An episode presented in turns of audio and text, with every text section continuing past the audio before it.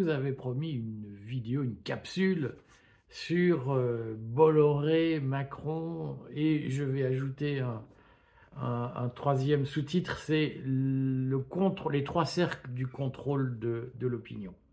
Euh, parce que euh, très souvent, on regarde la télé, on a des impressions, ah celui-là, il n'a pas sa langue dans sa poche, il il dit pas, il n'est pas dans la doxa, il n'est pas dans le mainstream. Et puis quand on gratte, on s'aperçoit que c'est un peu plus compliqué. Et notamment avec les chaînes du groupe Bolloré. Vous savez que Bolloré a, acquis Canal+, euh, le groupe Canal+, qui compte notamment CNews euh, et qui compte aussi C8, la chaîne où se produit Hanouna. Et vous êtes sans doute si vous suivez euh, cette chaîne vidéo qui est celle du courrier des stratèges, vous avez dû être en contact notamment pendant le Covid avec CNews euh, et vous devez avoir entendu parler d'Anouna parce que même si le public de cette chaîne n'est pas forcément le public d'Anouna, il m'arrive de parler d'Anouna et vous avez forcément entendu parler d'Anouna.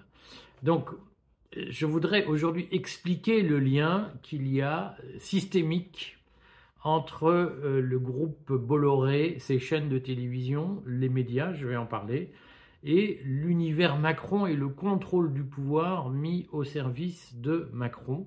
Et je voudrais illustrer ça autour d'une théorie de trois cercles de contrôle de l'opinion. Alors d'abord, je commence par dire quelques mots sur Bolloré, sur son groupe, et ensuite je vous expliquerai euh, d'abord les liens structurels qu'il y a, financiers qu'il y a entre l'univers Macron et l'univers Bolloré. Ensuite, je vous dirai quelques mots de euh, la nécessaire autorisation que le pouvoir, en l'espèce Emmanuel Macron, doit donner pour euh, toute extension médiatique du groupe Bolloré. Alors, Bolloré d'abord, ce qu'il faut savoir, quelques mots, si vous ne connaissez pas ce personnage qui est un chef d'entreprise extrêmement important, c'est un, entrepreneur à succès en France, mais il n'est pas partir de rien. Hein. C'est pas euh, pas un entrepreneur à l'américaine qui s'est fait la fleur au bout du fusil. C'est un héritier d'une dynastie bretonne euh, qui est installée à Ergué-Gabéric dans la banlieue de Quimper. Euh, et, donc, banlieue que je vous recommande d'ailleurs, il y a une très belle vue sur, l'océan à Ergué-Gabéric. Euh, et donc Bolloré euh, est installé là-bas. Sa famille est euh, originaire de, cette région, de ce département du Finistère. C'est une vieille famille d'industriels. Et Bolloré a repris le groupe en 1981 de mémoire. Vincent Bolloré que nous connaissons, il a à peu près 70 ans. Alors ceux qui connaissent un peu plus Bolloré savent qu'il appartient au milieu très conservateur, catholique, euh, proche de l'intégrisme, en tout cas très traditionnaliste, et que donc c'est un porteur de, de, de, de valeurs politiques, d'une vision politique, religieuse, spirituelle, vivace, et qui n'est pas forcément de gauche, on l'aura compris, et même qui n'est pas du tout de gauche. Alors par sa femme, Vincent Bolloré a des, des, des, des, racines, des relations avec le, judaïsme, mais euh, Bolloré est surtout connu pour son appartenance à la mouvance euh, traditionnelle du catholicisme, de l'Église catholique, du catholicisme breton, euh, et ce qui explique très largement la vision dont il est porteur, mais aussi qui explique à la fois les réticences dont il fait l'objet et la force du projet qu'il porte c'est pas le, sujet de fond. Le sujet de fond, c'est que euh, Bolloré a décidé de recentrer progressivement son groupe qui était très lié à la logistique, notamment la logistique internationale.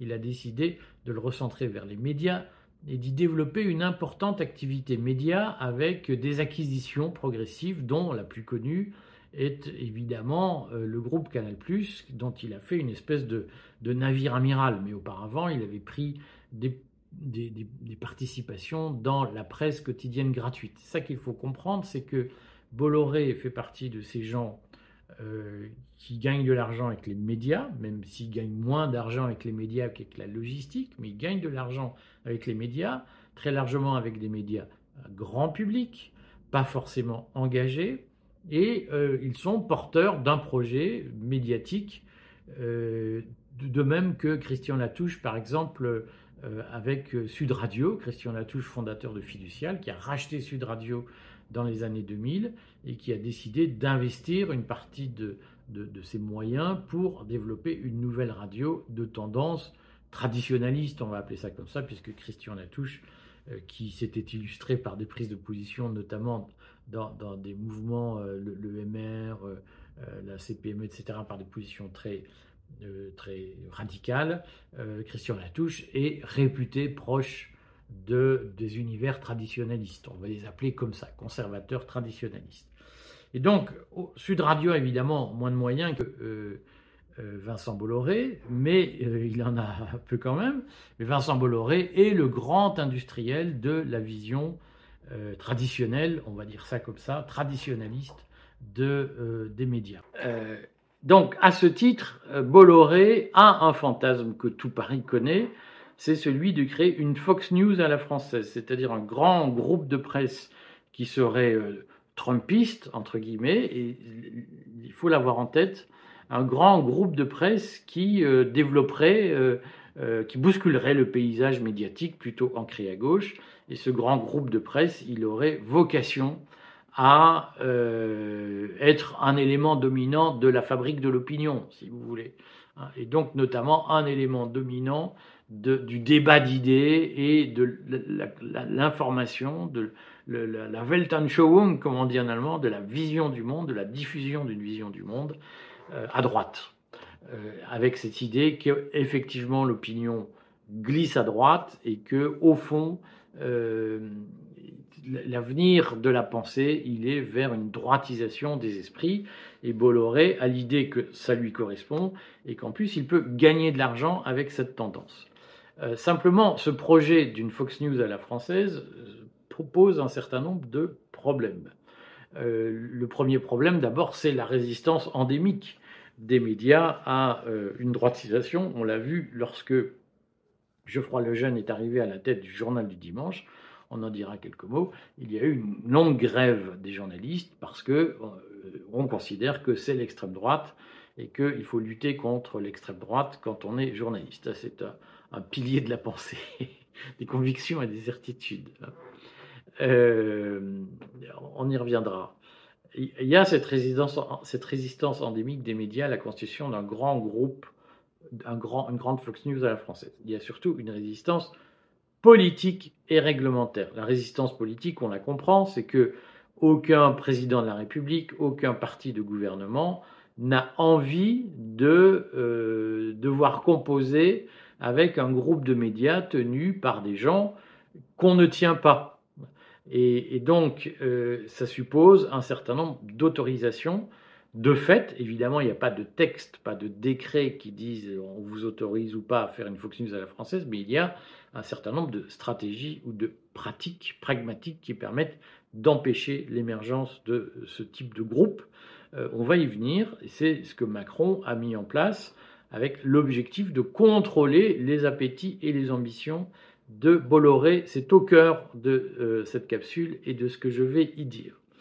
Et il y a une résistance, il y a des facteurs de blocage réglementaire, c'est-à-dire que notamment la législation européenne interdit la fabrication d'une espèce de position dominante n'importe où, que ce soit dans les médias ou ailleurs, et a fortiori si c'est dans un média qui n'est pas absolument mainstream comme Bolloré avait l'intention, a l'intention encore de le créer et arrivera in fine à le créer. Donc il y a un certain nombre d'empêchements sur le chemin de Bolloré qui l'obligent à euh, composer. Hein. Donc vous savez que quand vous êtes entrepreneur, vous avez toujours deux stratégies. Soit vous partez from scratch, comme on dit, c'est-à-dire que vous, vous, dépliez votre table et puis vous vendez vos produits à l'encan. Euh, soit vous rachetez, vous faites de la croissance externe, vous rachetez des marques existantes pour accélérer votre développement. Dans le domaine des médias, Bolloré a choisi, avec euh, un certain bon sens, de faire de la croissance externe. Donc il a petit à petit acquis des médias qui euh, avaient une renommée et qui étaient disponibles, qui étaient à vendre, à commencer par le groupe Canal+, qui appartenait à Vivendi, et la stratégie de Bolloré a consisté à racheter Vivendi petit à petit, avec des prises de participation successives, pour pouvoir en faire une arme de guerre au service de ce projet d'une Fox News à la française. Donc qui dit Vivendi dit Canal+. Et qui dit Canal dit information télévisée, création d'une chaîne d'info télévisée. Vous savez que Canal avant disposait d'une chaîne qui s'appelait iTélé et euh, que euh, Bolloré a transformé en CNews, chaîne sur laquelle vous, vous, attardez sans doute assez régulièrement, puisque au moment du Covid, cette chaîne a très légèrement en réalité porté un discours alternatif. Donc il y a une stratégie de croissance externe chez Bolloré qui a commencé par l'achat d'un groupe de télévision. et dans la logique de Bolloré, cette stratégie devait être suivi de deux étapes, de deux achats majeurs, l'achat d'une chaîne de radio et l'achat d'un grand journal, d'un grand quotidien, de préférence papier, hein, avec évidemment du numérique, mais surtout du papier. Donc, pour y arriver, euh, Bolloré a continué sa stratégie et a repéré qu'il y avait un groupe de presse en difficulté, mal géré, qui était le groupe Lagardère. Alors Lagardère, c'est plusieurs activités. C'est historiquement une activité d'édition et c'est aussi européen que vous connaissez, plus des titres de journaux, dont un important qui est le journal du dimanche. Je simplifie, mais c'est comme ça. Le groupe Lagardère est connu pour avoir euh, des activités de ce type euh, européen. Ce qu'on appelait Hachette Média, Hachette Édition, le groupe Editis, hein, et euh, le journal du dimanche.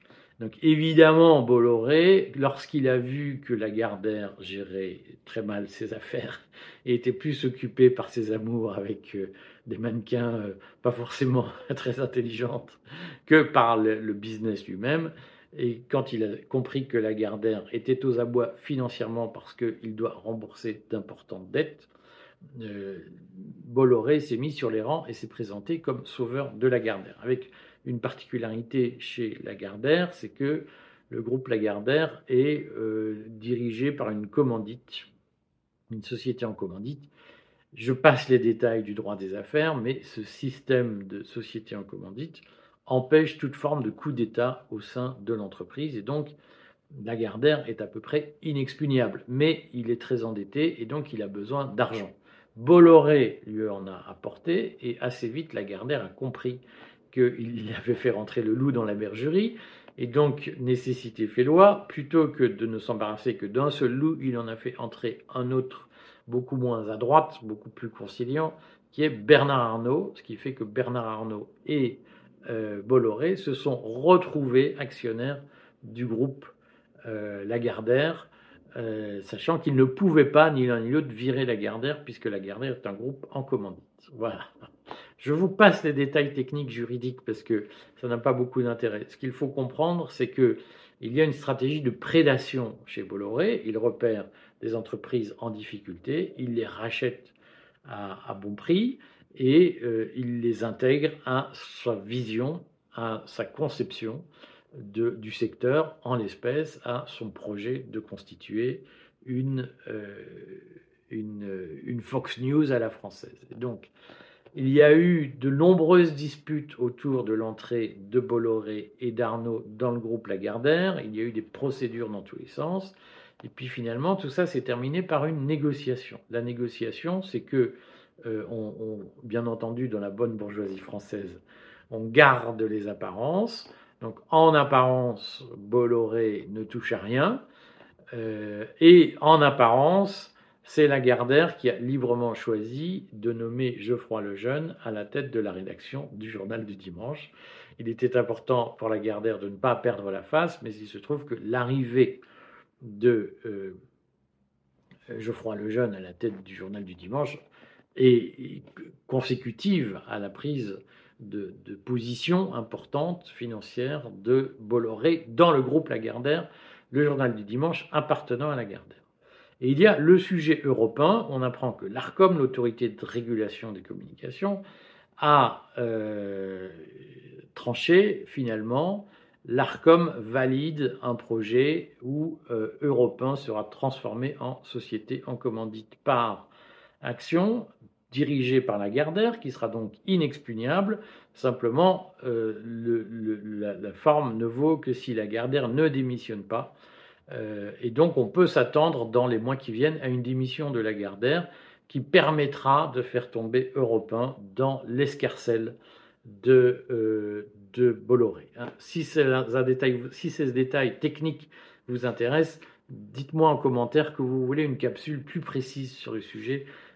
Je ne veux pas alourdir la discussion euh, sur des questions qui vont perdre beaucoup de gens. Il faut comprendre que dans la vision de la Fox News, euh, Bolloré avait racheté Canal+, et maintenant il phagocyte petit à petit le groupe Lagardère pour monter sa radio euh, Fox News et pour monter son journal Fox News qui s'appelle le Journal du Dimanche. En contrepartie, Lagardère devra céder Editis, Bolloré devra céder Editis et donc se euh, renoncer au titre d'édition que le groupe Lagardère possédait. Voilà, ça c'est le cadre général.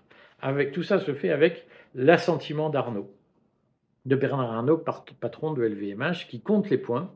Euh, et ce qu'il faut comprendre, c'est que Bernard Arnault était, euh, a une antériorité dans ses relations avec Bolloré, pardon, puisque l'un et l'autre étaient membres du club Entreprises et Cités, fondé par Claude Bébéard, le patron d'AXA, dans les années 90. Donc nous sommes dans le noyau dur du capitalisme français. Il y a une rivalité entre Arnault et Bolloré, et Arnaud joue le rôle, en quelque sorte, de chien de garde, de modérateur, dans le groupe Bolloré, dans la future Fox News à la française, pour le compte de Macron, avec une mise sous surveillance de euh, cet ensemble par euh, la Commission européenne qui dit les abus de position dominante, le droit de la concurrence, etc. Comme quoi, de temps en temps, la Commission européenne a du bon. Ce sur quoi je voudrais insister, c'est la stratégie de contrôle d'Emmanuel Macron et du pouvoir sur le groupe Bolloré, qui a un impact direct sur la fabrique de l'opinion. Ce qu'il faut comprendre, c'est que quand on fait de la presse, euh, on est d'abord chef d'entreprise et après on fait du contenu. Beaucoup de gens pensent que la presse c'est un métier d'intellectuel et que donc on fabrique des contenus et puis on s'occupe, il y a trois administratifs qui font la comptabilité. Non, la, presse c'est une entreprise, donc c'est d'abord un métier de chef d'entreprise et après on, s'occupe de penser, de réfléchir. Hein. Et on pense et on réfléchit pour que ça gagne de l'argent. Donc on ne fait pas des contenus qui n'ont pas d'espérance de réussite ou d'espérance d'audience, surtout quand on est financé par la publicité, donc par l'audience. Je rappelle que le courrier des stratèges est financé par abonnement pour éviter, échapper à cette tyrannie de l'audience et de on fait des contenus pour plaire au public et non pas pour l'éduquer. Euh, celle-là aussi, elle est faite. Euh, donc, Macron s'est arrangé pour contrôler euh, Bolloré et pour l'empêcher de constituer une Fox News qui serait une arme contre la majorité. Et Bolloré savait qu'il ne pouvait pas constituer son groupe sans le consentement et la validation d'Emmanuel Macron et du pouvoir de l'État profond, du gouvernement profond français. Donc Bolloré a fait ce qu'il fallait pour recevoir la, validation des pouvoirs publics. Comment a-t-il fait? D'abord, il a effectivement, il y a probablement eu un pacte au moins tacite. Un pacte tacite, c'est pratique, c'est que euh, personne ne l'a dit en face, ça n'a jamais existé, mais simplement il y a eu un échange de bons procédés, on va dire c'est comme ça, des renvois d'ascenseurs c'est-à-dire que Bolloré a fait monter euh, Éric Zemmour. Euh, il lui a donné une audience, un crachoir, une tribune quotidienne en prime time pendant des années. Euh, alors, il fallait que le gars soit bon.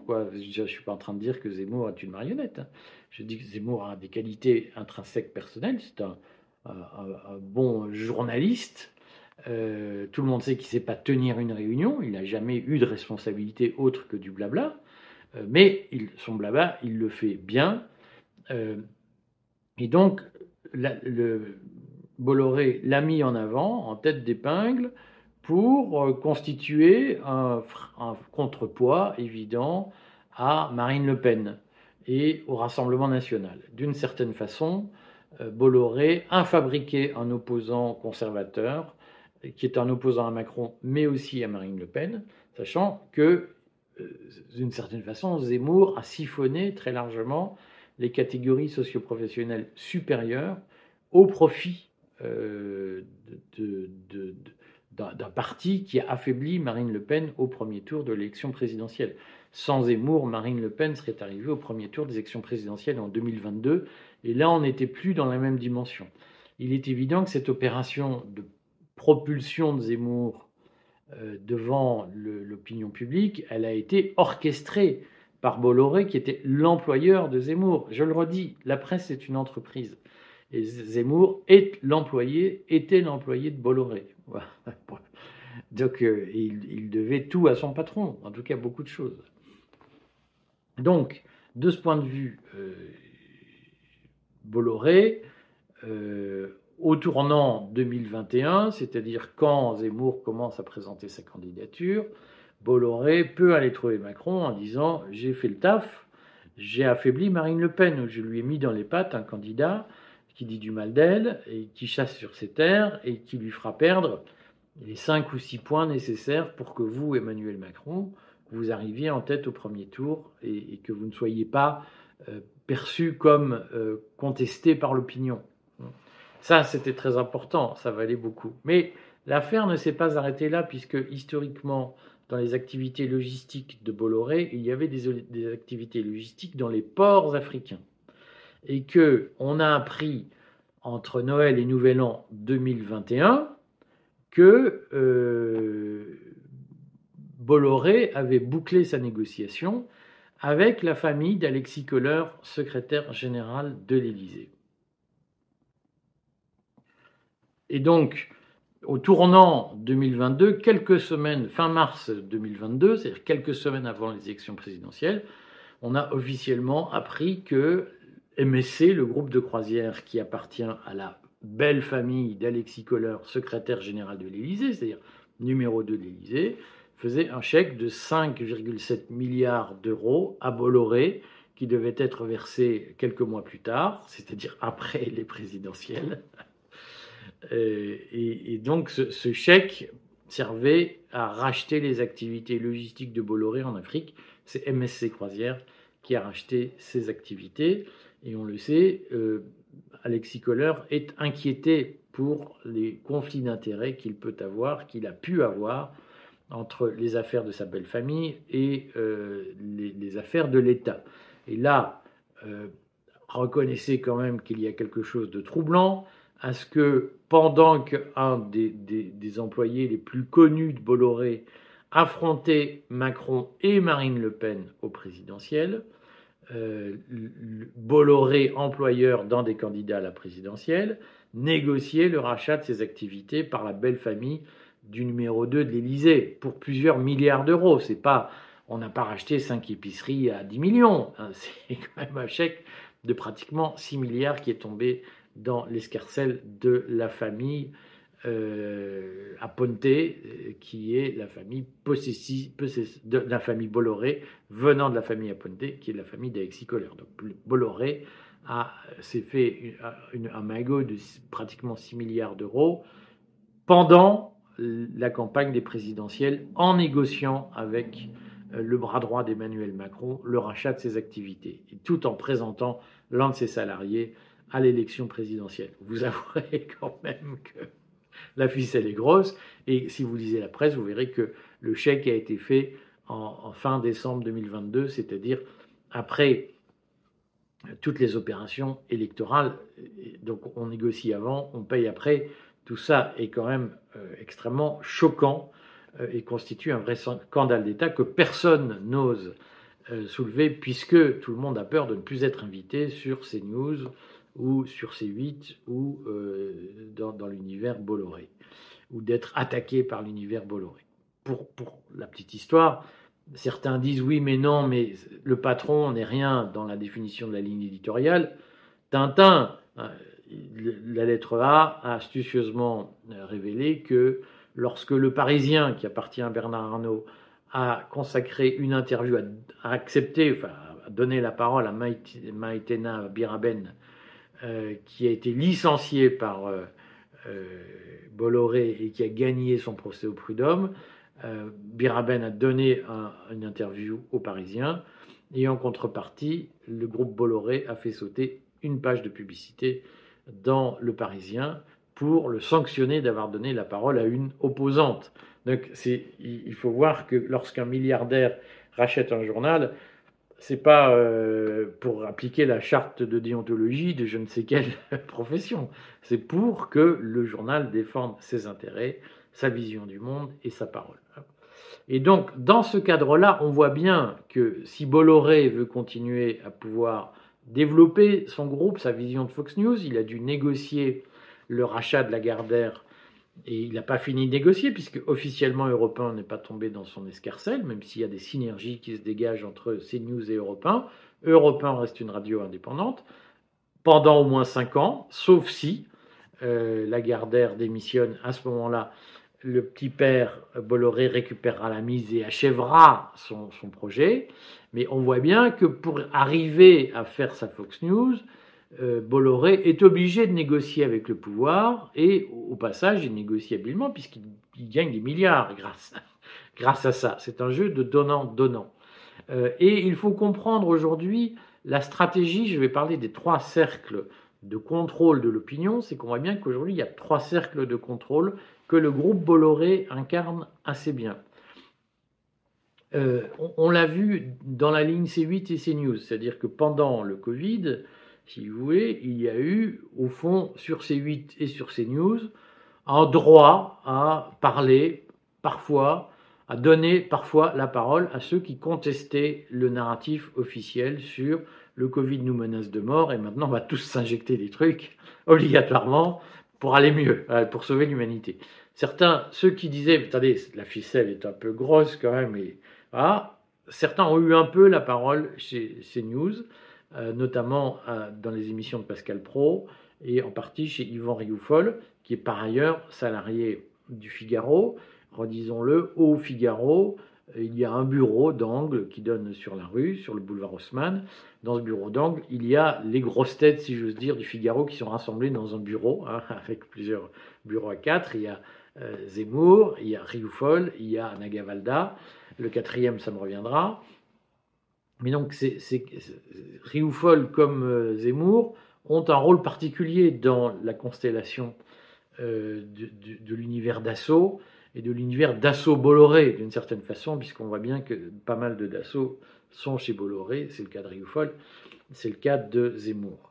Euh, et, de quelques autres qui ne méritent pas d'être signalés ici. donc pendant que, par exemple, certains qui passent chez CNews, qui étaient au Figaro, disant, disaient, nous, on ne veut pas d'articles complotistes, et par ailleurs le pass sanitaire c'est très bien, et euh, le, vaccin c'est très bien. C'était le cas d'Alexandre de Vecchio euh, sur le Figaro Vox, qui a fait barrage aux complotistes dans la ligne éditoriale, qui est invité chez CNews. Majoritairement, CNews a donné la parole à ces gens-là, mais il y avait le droit partiel, sous contrôle, bien évidemment, à des voix discordantes. Ça a été notamment l'émission de Pascal Pro, qui de temps à autre euh, est allé vers les positions non-vax. Euh, mais on voit bien que ça, c'est le premier cercle de contrôle, c'est-à-dire que dans la stratégie de contrôle que Bolloré doit mettre en place pour le compte du pouvoir, il y a le droit à une forme de divergence, mais sur certains sujets. Les sujets qui sont les moins centraux, les moins fondamentaux pour les intérêts de la caste. Euh, et donc sous contrôle, on peut soulager un peu la soupape de sécurité. C'est ce qu'a fait Hanouna pour les catégories socio-professionnelles les, moins favorisées. C'est ce que faisait Pro pour les catégories socio-professionnelles supérieures, puisque c'est à peu près comme ça que le marché se, répartit. Donc sur le vaccin, on est dans le cercle le plus éloigné du pouvoir. On pouvait, euh, il y avait évidemment une parole dominante qui était hégémonique, mais on avait droit à certaines divergences. Puis un deuxième cercle qui commence à être, qui sont les intérêts à long terme de la caste, euh, où CNews a là aussi montré qu'il pouvait y avoir une divergence si on le compare à, LCI. LCI, qui appartient à la famille Bouygues, a sur l'Ukraine, qui est le deuxième cercle, c'est-à-dire la vision d'une Europe dirigée par les États-Unis, que la Russie conteste en envahissant l'Ukraine. Euh, sur ce point-là, LCI a fait de la doxa pure et dure. Et là encore, chez Bolloré, euh, on a pu accorder une forme de, modération sur le sujet de temps à autre, euh, pour une raison simple, c'est que Donald Trump lui-même euh, a dit la, guerre en Ukraine est une connerie. Moi, il n'y aurait pas eu de guerre en Ukraine si j'avais été là. De toute façon, je ne suis pas l'ennemi de Poutine, c'est ce que dit Trump en substance.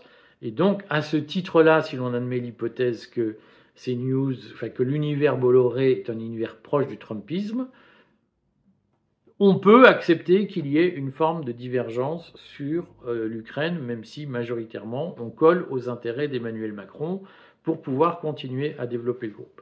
Puis il y a le cercle étroit euh, de, contrôle de l'opinion, et l'affaire israélienne en est un exemple. C'est-à-dire que vous vous souvenez que Trump a unilatéralement reconnu la présence de Jérusalem comme le siège de l'ambassade des États-Unis au lieu de Tel Aviv, ce qui est contraire au droit international. Euh, et vous savez que euh, Trump a beaucoup joué la carte d'Israël dans sa politique étrangère lorsqu'il était au pouvoir. Et là, on voit bien que, euh, eh bien, CNews, Pro par exemple, a dit mais je ne considère pas que les victimes de, de la Gaza, je ne sais plus ce qu'il a dit, mais il n'a pas condamné, il n'a pas appelé un cessez-le-feu humanitaire, il n'a pas condamné clairement euh, la disproportion de la réaction israélienne par rapport à l'attaque euh, terroriste du Hamas du 7 octobre. Euh, et donc là, on sent que sur ce sujet fondamental de la relation à Israël, les intérêts du monde trumpiste dictent le fait que là, pour le coup, on plaisante plus et on défend une ligne totalement carrée et fermée. Et la vocation de Bolloré et de sa logique de, Fox News à la française, elle est quand même là, si vous voulez. C'est-à-dire que euh, à un moment donné, euh, on ne peut constituer une Fox News à la française qu'en passant sous les fourches codines du pouvoir et qu'en ayant des relations privilégiées avec certains alliés internationaux. Et manifestement, chez Bolloré, l'allié international, c'est Trump. Euh, et il faut avoir cela à l'esprit parce que c'est fondamental pour comprendre la guerre de l'information, la weaponization of information, comme disent les anglo-saxons, depuis les années 70. Voilà. Quelques éléments. Je, ferai des analyses plus précises, notamment des émissions. Je ferai une analyse d'une émission de Cyril Hanouna pour vous montrer comment se, fabrique comment se passe la fabrique de l'opinion et comment se passe la mise sous contrôle de l'opposition. Mais si vous avez des questions, des désirs, des souhaits plus précis, Mentionnez-les en commentaire, je ferai des capsules sur ces sujets. À très vite.